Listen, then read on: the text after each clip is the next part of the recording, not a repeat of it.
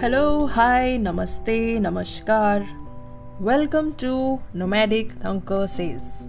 If this is your first time here, Nomadic Thunker Says is a fortnightly text meets audio series. A mouthful, I know, but not a podcast, you see.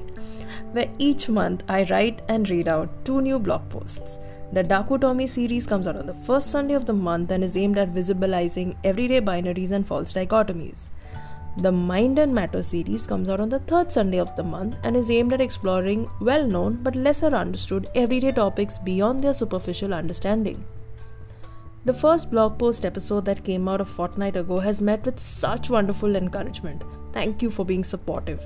I'm still getting used to recording and listening to myself without wondering why I enunciate a certain way, why my accent is funnily all over the place, or why I pronounce a word another way. I trust my awkwardness will eventually fade away. I live in hope, you guys. And now that I have brought you up to speed, in this blog post episode, I share how my understanding of mental health care, my own, and even in general, has over the past five years developed nuance and in turn raised many questions.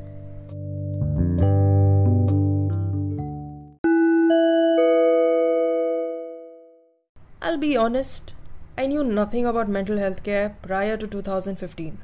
For me, it was the stuff for other people. Who were these other people? Why was mental health care something that only concerned them? I didn't ask myself these questions, let alone have any answers for them.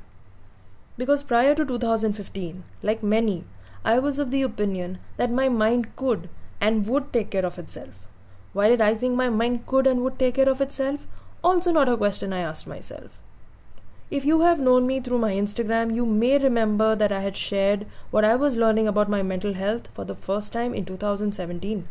That was a whole year after my then therapist and I had mutually decided to terminate therapy.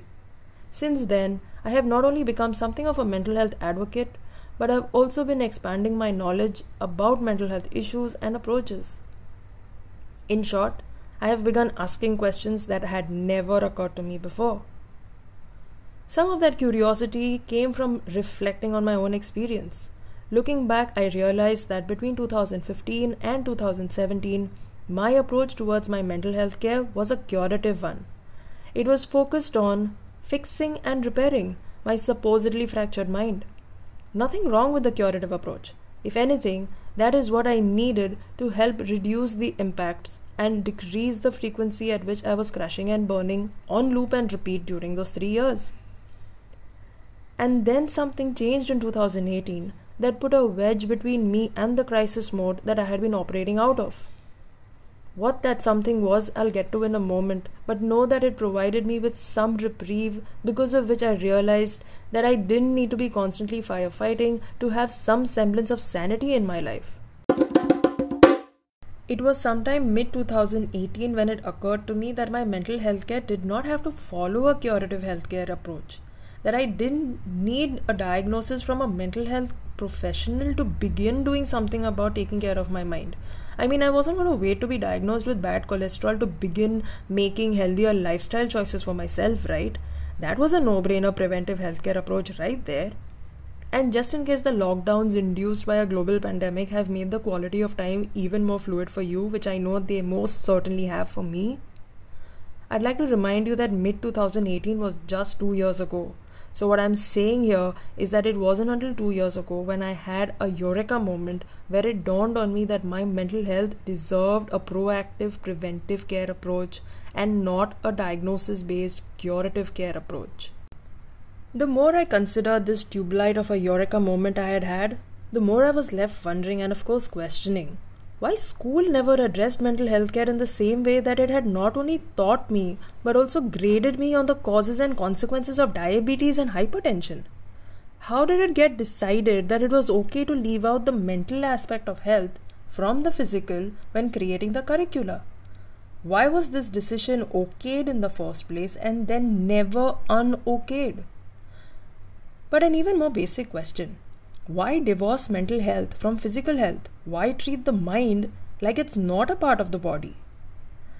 I mean, why does walking with a limp from, say, having absent mindedly knocked my pinky toe on the corner of a table attract more attention, care, concern, and even sympathy, not that I'll ever need it, even though neither my movement nor my well being are being restricted because of it.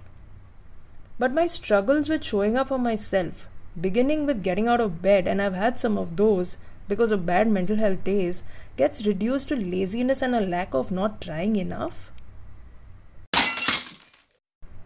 The more I've been able to learn, understand, and simultaneously improve my own mental health care, the more I have realized how, despite seeming like common sense, mental health care has been bleeped out and erased from everyday discourse and dialogue. Worse, it has been relegated to a status of lack in the individual and therefore deserving of eliciting shame and stigma. Those who've known me and borne with me through my many rants and monologues have repeatedly tried reminding me that common sense isn't all that common. Did the forced separation of mental health and physical health cause the erasure of mental health from everyday discourse? Possibly yes, and this subtracting out of mental health care hasn't been limited only to everyday dialogue but has also impacted everyday practice. What do I mean? Well, when my first therapist had asked me what I did for myself when things felt heavy and extremely difficult to navigate through, I remember feeling ashamed for not having an answer. The question seemed so obvious. What did I do to take care of myself, particularly on hard days? But not until it had been asked had I considered my options. A few years later, when my second therapist asked me about what boundaries did I practice, I felt less ashamed, but I was taken by surprise at how, once again, not only did I not have an answer, but also how here was another question that had not occurred to me until it had been uttered out loud in my presence. It made me wonder why did I have to wait until my late 20s to be reminded alibi a bit harshly courtesy of a mental health crisis that necessitated therapeutic intervention, of how little self care I practiced, whether on hard, bad mental health days or even otherwise. Questions like these have prompted me to begin working on myself in a way I had never been taught nor considered on my own. So, when I did do some work and had begun to find something of a footing for myself to continue working through, it emboldened me to bring this up in my conversations, only to find the same brand of surprise now reflecting in the voices and faces of those I was speaking to. As it turns out, self care. Nope, not the spa and bubble bath version, but the calling yourself out on your own BS version is one of the antidotes to managing one's mental health care. Okay, sure. But in a society where the narrative of self care is minimized to selfishness, doesn't the concept of self care pit an individual against the very society they are a part of? Which brings me to the crossroads of another argument. When, and more importantly, why, did mental health care become an individual mandate? Especially given how, from the very beginning, our minds are shaped and molded by societal norms and constructs like culture, religion, and education, which in turn are informed by systems like capitalism, patriarchy, and colonial vestiges.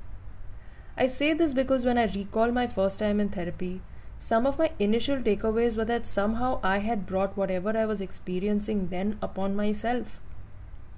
That I had failed myself. That I hadn't taken good enough care of myself. That in giving into what culture, religion, education had dictated and demanded, I was the one responsible. This was when, and I say this with wisdom that comes only from hindsight, this was when the buck, also known as mental health care, got passed to the individual.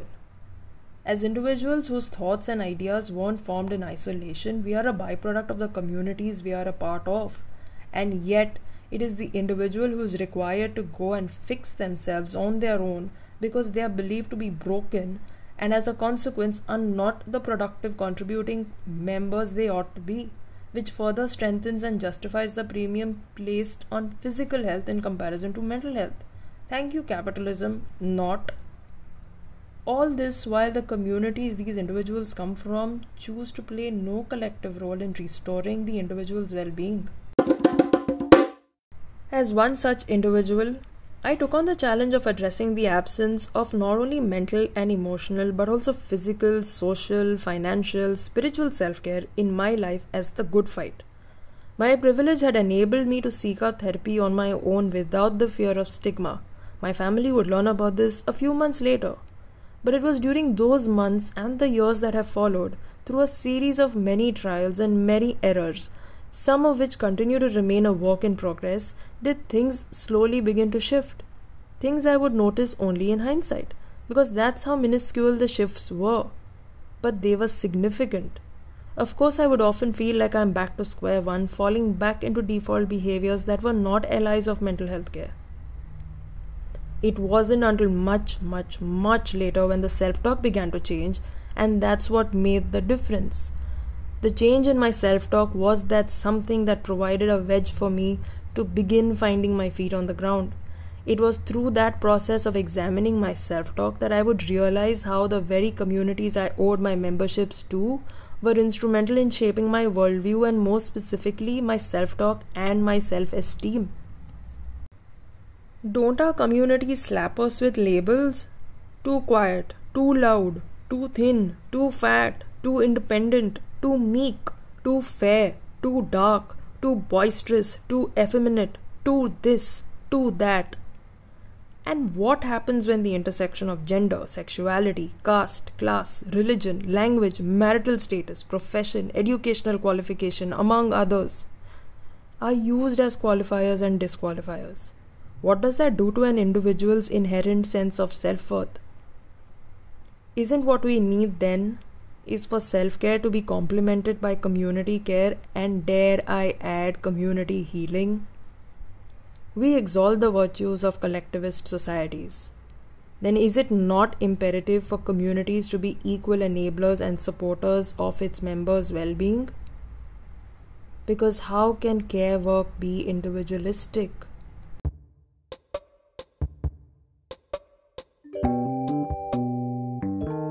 Thank you for listening.